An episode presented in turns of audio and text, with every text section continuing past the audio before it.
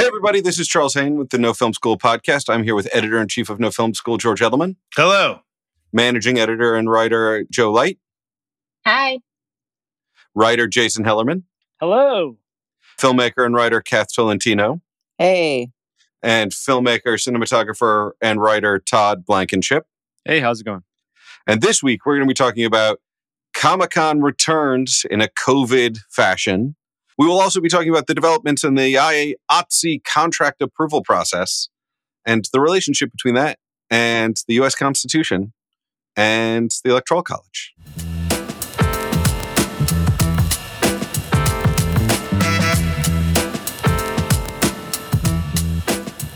All right, so first story this week. Over Thanksgiving weekends, Comic Con has returned to San Diego in a pandemic form. I, I didn't go. Other people covered this in more detail, so take it away.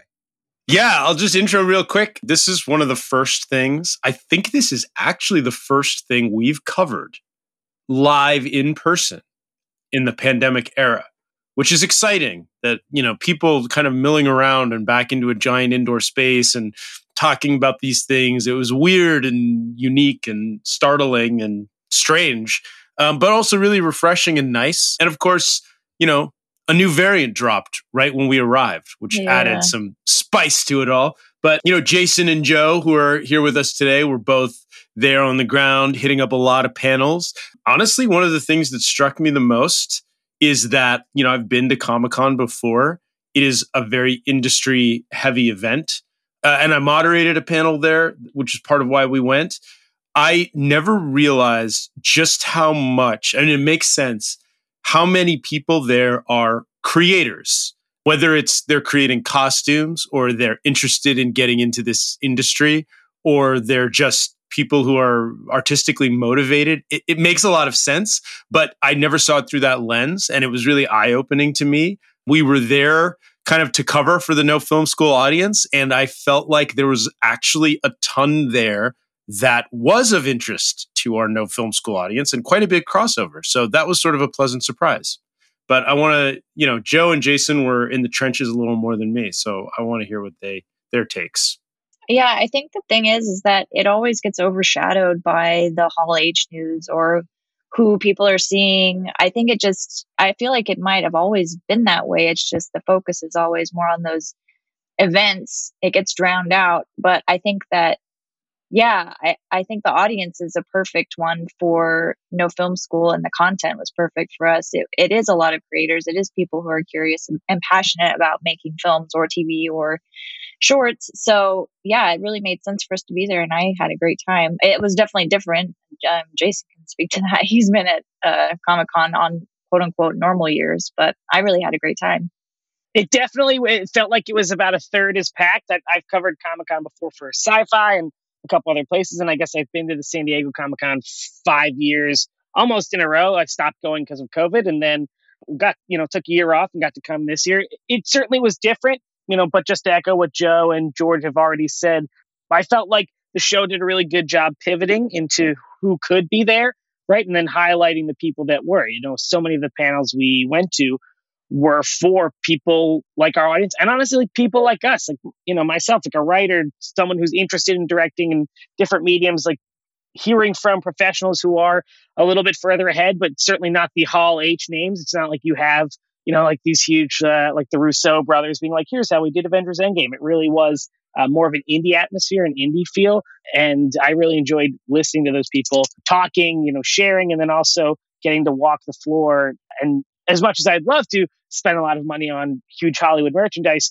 uh, actually getting to talk to writers and people who were writing their own books, shooting their own web series, doing different things. I think that was a really special thing, especially in the chaos of where the world is right now. Just being able to, you know, slow down, see people do what they're passionate about. Oh, I was going to ask Jason normally what it's like for because I saw a lot of people just shooting their own footage. Is that they had like gimbals and their cell phones, or you know, I ran into a friend who was shooting on a red camera. Is it normal for people just be walking around and shooting their own stuff as the convention is going on? It's definitely normal, but I'll say that it's usually so crowded, it's not that practical. As someone who's gone through with a camera crew to get shots from the floor, it's usually so crazy. You're usually setting up on the second level and then shooting down, or you have to, you know, like really clear out space. This really felt like there's room to walk. You know, I never felt boxed in. It honestly felt like, like I said, almost a third as crowded as normal. So it was cool, yeah, seeing people walk around and really get the experience without it being on top of each other. On the other hand, it felt crowded compared to what we're used to the last couple years because I haven't been around that many people in a very long time. So that was sort of shocking in a way. I mean, what's cool is, you know, I'll say credit to Comic Con for this, San Diego Comic Con. They make sure that you have been vaccinated. They want to see proof. They give you a wristband that they need to see before they let you in. You need to wear a mask at all times. Panelists and moderators wear masks. So there were a lot of you know, good practical things in place to try and make it feel like, okay, we're safe doing this. And I appreciated that.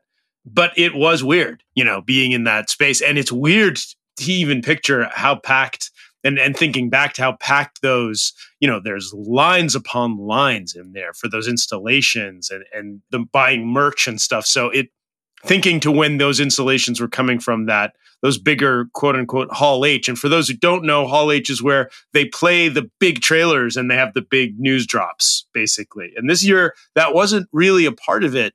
It was way more about, you know, like panels I sat in on were often below the line craftspeople talking about how they get their start and what they do, which is right up our alley. And so I encourage people who listen to the podcast and are familiar with No Film School to definitely consider to check it out because it's not just for fans. I think there's a sense that it's like a fan event, and it is, but it's there's a big crossover between fan and creator. Yeah, I think that was one thing that was so interesting in my panels too was I definitely went to a couple where I could tell that people were really excited about either, you know, it was an actor who's from Farscape or someone who had been involved with Star Trek. Like there were a few that were a little bit wild and that yeah that i was like waiting in really long lines to get in and concerned that i wasn't going to be able to get in but even in those it was very much like the villain ones that i covered they were just very excited talking about like the big villains loki and doc ock but they were also talking about it from a storytelling perspective and a, a producing perspective and they even asked at the start of that panel like who in here is a fan who in here is a writer and then they tailored the panel based on the responses that they got so I don't know if that is normal. I don't know if it was just for the panels this year, but I really was kind of surprised by that and enjoyed that aspect of the panels. I definitely think it's normal. It's just you have to seek it out more because let, let's be honest, like the years I'm there when it's like Game of Thrones last season's happening, you know what I mean? Like you are trying to go see Khaleesi. You know what I mean? You're like, I gotta know. like, so so it's it's almost like a different priority switch. But yeah, I mean, look, I sat in on a lot of great panels. We wrote about all of them. You know, one in particular was just one on genre that I thought was just so enthralling. You know, they had seven authors up there talking, um, and these were uh, all women actually, incredibly that like had worked in film, television, comics, and books. So it was like, you know, writers from all over talking about how they play with genres, of writing tropes and expectations. And and I sat there and you know took so many notes, not just for my article, but just for like personal use that I thought were just so incredible. And it felt like again, like a masterclass or something equivalent, you know, for an hour and a half of just people who not only have done it in one medium, but across mediums and not one genre, but across genres, uh, talking about how they approach storytelling, their process, outlining, writing, just things that I was like, oh, like this not only is it inspirational, but I just felt like so there's so much tutelage, just like again, like just by being there. Yeah, I'm excited if we, I hope we get to go back, but also a little nervous. I don't know what it's going to be like. It'll be crazier. Yeah, we'll have to wait. We'll have to wait in line. Yeah. Uh, yeah, the scale of it is certainly like a completely different animal, and you know, it's also funny because like what a lot of people go there for or want is not was not really part of it this time but for us it was it was like it was more what we were interested in and what we think no film school would be interested in but but so yeah Joe, in some ways was this kind of like a special experience because of covid I think, yeah, I think it kind of was. I think that it made it. I mean, they called it special edition, but I think that it was, or something like that. But I think that it was, uh, it made it a unique experience. I've heard people bemoan the loss of the old Comic Con, like the early, early, like where it was more about people buying, selling, and trading actual comic books.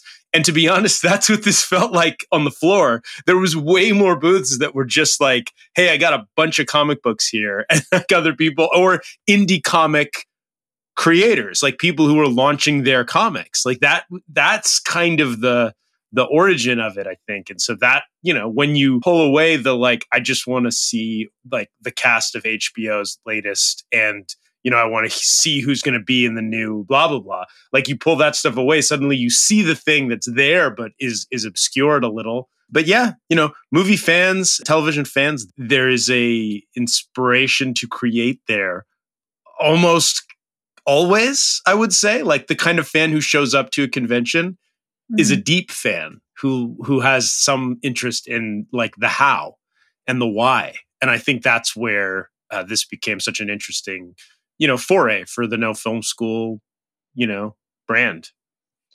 I look. I grew up going to comic book conventions. Uh, shout out to Wizard World Philadelphia, which I I've been to probably ten to fifteen times in a row from from a young age until you know my early twenties when I moved then to Los Angeles. Look, if you can't get to Comic Con, find a con in your hometown. Find one nearby. Do something. I think the power to be around other creative people is um, so underrated. And just being with these people, not only sharing your stories and talking, but you know, look, I stopped by a booth from a comic book writer whose name I can't remember, but his project was called Cat Noir, and it was such a funny book. And we just talked a lot about it's about a cat who lives in outer space solving noir crimes on like a traveling spaceship. And I just was like, man, like that's that's cool. Like it's cool to see how people's minds work. It's it's interesting. It, you know, if, if nothing else, it should spark the creative bug in you to either chase your your wild side or or just do something. It, it was fun, and I think you know I would really encourage anyone out there to to seek it out in your hometown, um, big or small the way we get inspired, I find, is just by other people and being around those people. Yeah. What year did you start going to WizardCon? I went in '94 in Philadelphia. Okay, yeah, I probably started in like 1997. I'm trying to think how old so I was. We, we, yeah. we didn't quite overlap. Yeah, pre pre 9/11. Yeah, yeah, exactly. Yeah, but um, uh, yeah. Whatever. I, I was still there three years before you. I get three years of cool points out yeah, of that. You win. I know. Yeah. I I think Nerd that battle champion. I think Jason, you bring up an interesting point there, though, which is that like I didn't really get that out of walking the floor, and I and in hindsight, I wish I had spent more time looking at and examining what people were creating I was kind of just overwhelmed by the big installations and the big products and the brands that I know and the, you know, trinkets I might buy for people. Like there is so much there of, of like what creative people are doing. I know a number of people who came out to LA and started their careers here and have had great ones who came out with comic books, like indie comics that they were writing and drawing. And that's kind of what got the, and nowadays that's even more of a thing but that was the path. And so there's a lot to be said for that and for the, the meeting other creators that way. So I, I didn't do that. I will think about doing that next time, perhaps. It, it sounds pretty cool being able to actually like walk around at Comic Con because I I've been a number of times myself, and I've usually been the guy with the camera, sweating and and having to you know, bump bump shoulders with every person in, in existence, and you know it takes like 20 minutes to walk 30 feet or whatever. So that sounds that sounds kind of kind of nice. Like I'm actually kind of curious how, how much uh, usually Comic Con like 30% of the event is spread out into the city at the various you know local restaurants and stuff. How much of that was going on? Was there like parties and dinners, or was it just kind of mostly about what was going on in the convention center? Way more convention center. I mean, look, there was a really cool Peacemaker, the HBO show with John Cena, uh, DC Comics installation um, that was really neat that we walked past. It was an obstacle course. There was one for La Brea, the network drama, where there was like a fake earthquake that you could see that like the earth is opened up, blah, blah, blah. But like other than those two things, which were, you know, in comparison to every other installation I've ever seen at Comic Con, much smaller, uh, there really weren't that many things. You know, usually I think it's like Fifth Avenue is full of other things, like you said, Todd, parties or just things. I remember I, like a couple years ago, there was an amazing Laika museum or Latica, Laika, I don't know how to pronounce it, but those stop motion people that brought you Paranorman and all the other good things. Had, like they had an installation. There was nothing like that this year. Really, it was concentrated to the floor, and I think you know, look in this circumstance, better for it. It, it was a, it felt like a soft opening of something that's really cool that I'm sure will go back to the bombastic ways beforehand. But again, like the emphasis was truly placed on creators and idea people this year. And, and I think like if cool. you read the articles about our the panels we saw, it's it's evident to see that. And I think it was hard to leave not inspired. You know, like I I like I remember like I got up in our Airbnb at night and was like, let me just like maybe crank out a couple screenplay pages based on those genre ideas I heard. You know, like it really was fun. Awesome. And, and you know, yeah, electric. Uh, not to make everything tech, but like it really makes me. I was I've been frequently saying I don't think I'll go to NAB the first couple years NAB is back, but now it kind of makes me think I do want to go to NAB the first year it's back because the first year it's back will be small and weird. And small and weird sounds great. That's very true. I yeah, you know, I think that if things are done the right way and it feels like this was, you know, we'll find out.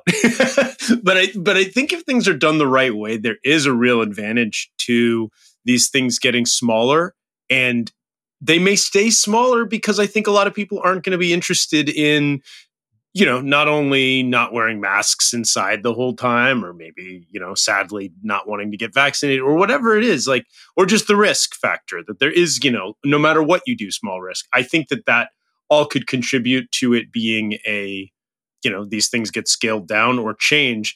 And I think that's, yeah, that is kind of cool. And as far as the tech side goes, it, this felt like it reminded me a lot of NAB for a different as like when we attend NAB for No Film School, as our audience knows, we are looking at it from a very like creative lens you know like what are the tools? How are they going to help you? What's emerging? I never thought that comic-con or comic-cons have this vibe but it felt kind of like the almost the writer version or the craft version. Like it had a the vibe you know of just like again i really surprised me because i never considered it as being a place like kind of having workshoppy qualities, but it definitely did, and it definitely got me excited. You know, so many things pre uh, mid pandemic, you you never realized how much you valued something until you go back to it. I think that also was part of the experience. Was like, oh my god, it's actually really cool to hear from people in person to see things happening, like to get out of the Zoom bubble. Well, and it's like you know a, a, thing that I've always had anytime I go to NAB, and and also definitely all the um, I've been to a bunch of cons, but mainly the the comic cons that I've been to. Like it's kind of this feeling of like, oh yeah, like these are my people. Like this is like my crew. We're all excited about the same thing, and that shared experience and all that. And you know, there's a lot of a lot of that that went missing for a very very long time. Absolutely. Yeah. I mean, it's like not to be like super sappy, but it's like you walk in and I was like, man, I miss you people, you know, like fellow nerds. We can only, you know, I can hear Charles on the podcast, but you can't hug these people in real life. And it was cool, you know, seeing everybody embracing something that I think has been lost the, that these last couple years, like a community style thing. Um, it was very fun to look at it that way. Yeah, and there was a, just a general understanding that we on every panel I saw, every person that everybody was like, we're trying to figure out how to do this again, like talk in person and be in person or like you know all of it. Like so there was also that like the training wheels coming off and like like it was just a unique you know for that reason. But yeah I, it made me excited for every, all of these kinds of events getting back because in the new normal because if it's done safely and and all that it's great to and it's inspired it it gets you re-inspired and, and excited again all right, in our next subject, the continuing labor battle between the workers of the film industry, represented by IATSE, and the studios continues. So, you know, the last stage, we had a 98% strike authorization vote, which meant 98% of workers in the film industry were like, yeah, fuck this, something needs to change. And that's like, you know, when you, we, I've been doing, I'm doing a labor history podcast right now called Distorted by Glamour. You should all check out episode two, which is up this week. And so I've been doing a lot of union research lately. And like, you don't get 98% strike authorization votes very often. People are ready for change in film. Within a couple days of that, an agreement was reached. The general feeling on the agreement was, let's say, the most charitable way to put it was that what the union started negotiating for over the summer was mostly achieved. But by the time we got there, the union membership had gotten more radical and wanted more. And so a contract that maybe if we'd seen it in March would have felt like, oh, these are some gains. By the time October came and people were like, no, no, no, no, no, we want radical change. We don't want our work to continue to look like this. Came out with a contract that was like still basically going to leave us working crazy hours. And I think that the general mood in membership has been very frustrated. You know, obviously social media is a bubble, so you end up r- running into your own people and and people know I, am the eight hour workday guy. I, I, I want to shoot movies eight hour days. I don't see why we don't. So obviously I run into a lot of people like that. But what I was really wondering what would happen is so the contract gets agreed on and then the membership has to vote on it. And the vote happened, not last weekend, the weekend before, but we didn't get to talk about it last week. And the vote happened and it passed with 49.6% of the vote. Now, you will notice that 49.6% of the vote is not a majority of the membership. So and the reason that, why. sorry, when you say that it passed, you mean that 49.6 voted to keep the basic agreement that they'd that they had agreed to. The new the new basic agreement. The new basic. Yes. Okay. And that passed because IATSE has a basically electoral college style system where there's 13 divisions of IATSE and each one gets to vote yes or no. And they all individually voted yes. And that led to all of them having to abide by it. Even though if you look at, if you total up everyone who voted, the same way in, with the American presidential system, if you look at everybody who voted, Biden won 9 million more votes than Trump. But it was a close election because of the Electoral College. This is a case where literally a minority of members are voting that they like the new contract. And yet, because of the way the system is set up within IATSE, the contract is passing. Now, I don't think like the Electoral College is deliberately corrupt. Like it was built to preserve minority control largely as like a slavery deal. Preach. I think the Electoral College should be abolished. I don't think IATSE deliberately set the system up like this on purpose. I think that it actually, like, once it's explained and you're like, oh, it would make sense that every individual IATSE like district would get to vote and then those votes would be totaled. I can see the argument. That makes sense, especially IATSE was formed in the early part of the 20th century before it would have been easy to count everybody's votes. I do think this is an opportunity where IATSE should really take this moment to change and say you actually need a majority vote of all members to pass a contract. I hope IATSE makes that change because I think it would be really important. I also think it's really important to recognize that 98% of people voted to strike 49.6% of people voted to accept this contract. So there's a real mismatch between the contract that was agreed to and where the workforce is on IATSE and what kind of changes people want to see. So I think it's it's big. I really hope IATSE changes this because this shouldn't happen in three years when another contract is up. But I also think that this is a real inflection point where a lot of workers who work in film are like, no, this no, we we need to make a change. Like it'll be interesting. The next internal IATSE elections for like board seats will be fascinating, I think. Yeah, those numbers really do tell a story. I think it's fascinating to see that, you know, like you said, half of the people who voted to strike, or a little more than half of the people who voted to strike, truly want significant change. And so, what is the, you know, what's the avenue for that at this point? If the vote's done because of the electoral vote, the basic agreement the new basic agreement is passing, minor changes are being made. Do you guys I mean, have the any two, sense of there's like, two avenues. Yeah. Right. So one avenue, which I'm not recommending because I don't think it is strategically useful at this point, is a wildcat strike. Now, wildcat strikes have been strategically useful at lots of points in history, and so I'm not saying they're, they're never useful. I don't think it would be effective here. But a wildcat strike is basically when a group of union members say, the union is moving too slowly for me and we're just going to strike without union authorization. And that has been a powerful tool. You know, there's a reason why there are high schools in Appalachia that have the Wildcats and Wildcatters as their mascot. And oh, Wildcatters, like that is for unauthorized strikes. That is basically union members saying, nope, you're not moving quickly enough and we are ready to strike now and we're going without you. I don't think that would be strategic here.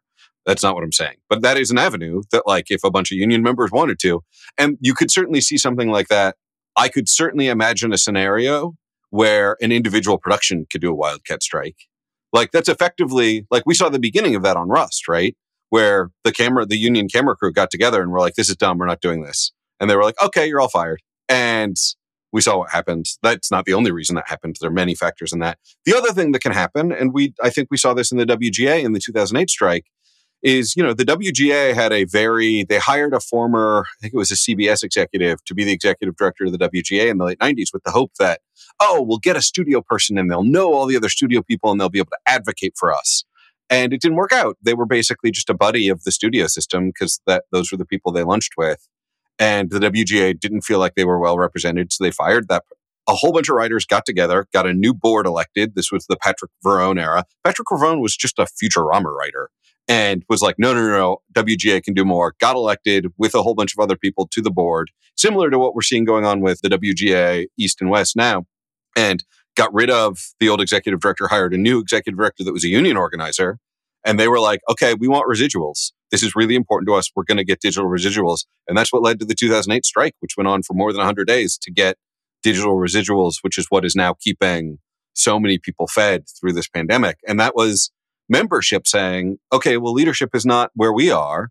So we're going to get leadership to where we are. And I, I would be surprised if we did not see some really interesting IATSE elections, honestly, where membership gets super involved based on this experience and says, okay, well, you know, because the WGA strike is fascinating because, like, literally, even Verrone, there were some points that they were going to settle on and they went back to membership and were like, hey guys, we're ready to settle on this. And apparently, especially over DVD revenues, Verrone was like, I don't know if DVDs are going to be a thing. I think we can let this go. And membership was like, no, no, you get back in that room and you get us DVD money. And I love like, and Verrone talks about that in interviews, which I think is a really nice, like, open admission of like, I'm an imperfect person and the membership really guided me. And I think we're in a position right now where IATSE leadership hopefully is really listening to membership does not want to work these hours. I think that's the clearest walk away from all this to me is nobody wants to be working 15, 16 hour days and 70, six day weeks anymore. I, it'll be interesting the next IATSE elections. Yeah. And I, you know, I was just talking about this with a friend yesterday and I'd be curious to hear, you know, your guys' input on what you're, what you're hearing from the street, you know, like your contacts who are in IATSE. I mean, a friend of mine and I were chatting that you know she's really disappointed in the results of the of the election but also feels like you know all of us kind of in the pandemic went through this moment of just being on social media all the time and being just like moving more towards a really activist way of thinking and like realizing that change is possible but now kind of feeling like we're back in real life somehow and like maybe that kind of optimism like hoping that that optimism will hold. But feeling like do we have the power to actually create change? Somehow it felt like when we were all just in our homes like reading stuff on social media it felt more possible. But i think she and i were saying like the possibility to create change lies in civic engagement right? And what you're talking about charles is upcoming elections. That's an opportunity for people who truly want to make a difference to get even more involved beyond just voting and actually like run for a position and and start to make things happen which i think is really exciting and i hope more people start to consider that you know? The union members i know voted no and were worried about this happening. They were confident and i know most of the union ed- uh, members i know are editors or in post production who I talk to regularly about it. And as it happened, they were saying, This is bad. This is what's going to happen. They were predicting this outcome. They were saying there is a better deal to be had. They were saying that they don't like that this is an electoral college, essentially. And it's, they're being told that this is the best they're going to get, but they think they can get better. And so it kind of felt like this slow motion thing happening. And then it happened, and they were disappointed and upset, but also not super surprised. I think the thing I'm curious about is why the leadership, the current leadership, felt that this was the best they were going to do. I wonder what they know or what they think, and if somebody feels like they have an answer to that or or something. But to me, it's it's curious. Sometimes I think that one of the problems is that writers who get residuals, obviously talent on screen talent, there's a crossover, right? Between like sometimes you're a producer and a star, or you're a producer and a writer. There aren't that many producer editors, right? Um, there aren't that many producer cinematographers. I think that there's a business model here that doesn't allow for residuals. This is my suspicion. There's a business model that is not not exactly thriving that may not allow for residuals to be paid out to everybody who deserves them and that it's about maximizing a, a slim profit margin. And i think that that's sort of where my mind goes. And i think that the powers that be in the leadership of the union recognize that.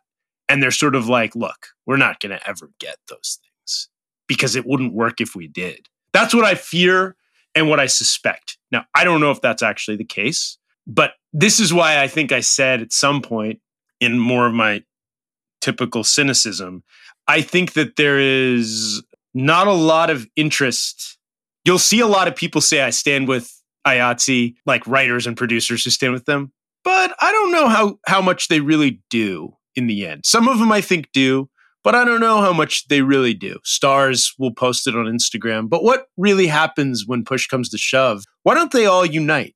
That would be interesting, right? If the writers were on the same side, truly, I think that there's a reason the writers don't want to do that. But it's a unique divide and conquer sort of.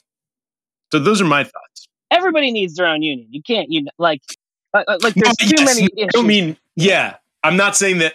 I, I agree. I'm not saying they should be in one union. I'm saying like actually unite in their interests or in in on this line. But yeah, I mean the issue with the the issue with the writers versus the workers is you know, I mean, it's the same thing that goes back to Who Needs Sleep, the documentary by Haskell Wexler, where he talks about like, you know, in the 50s and 60s, the studios were mostly owned by people who lived relatively near the studio and knew what they were doing. And if you went to them and you were like, oh, hey, I need more time, you would get it.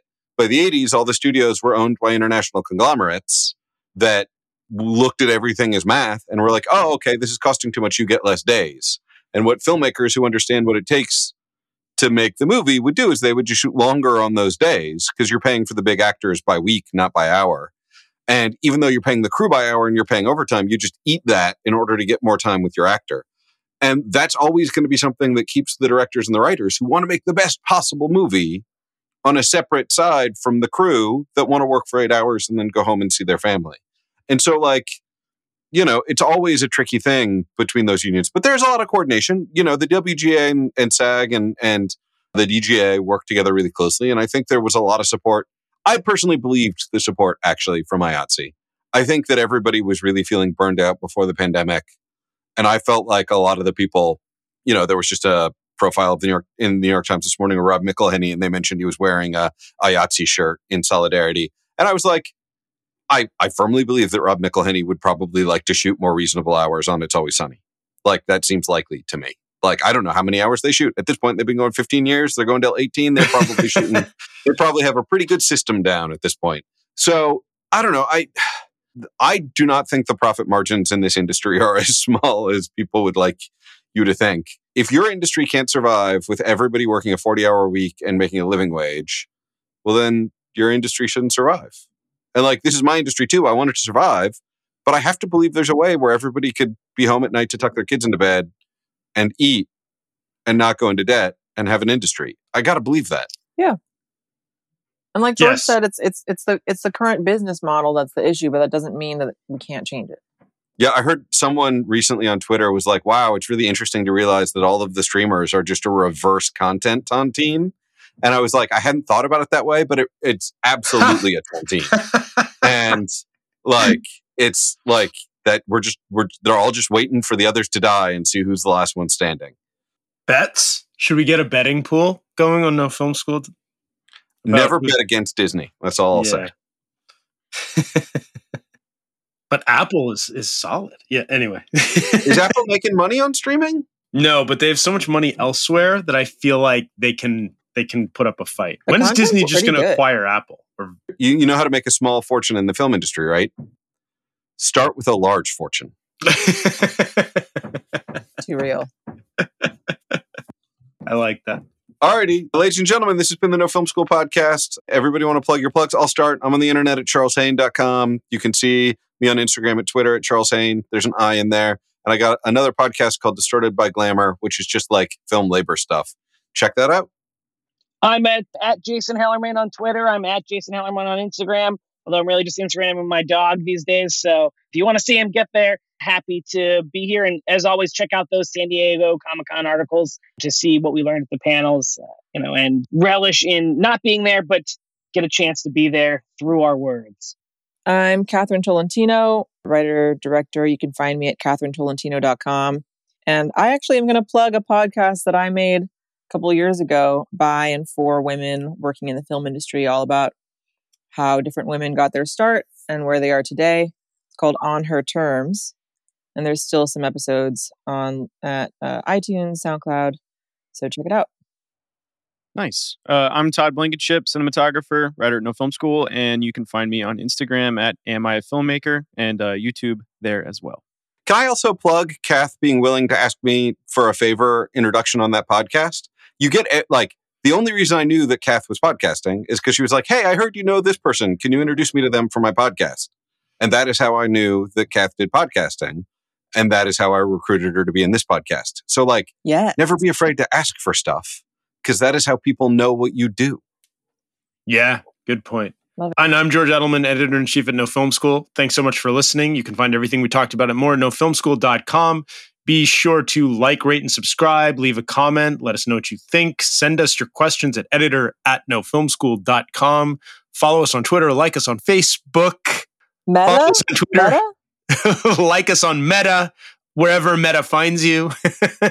and uh, yeah, we thank you so much for listening.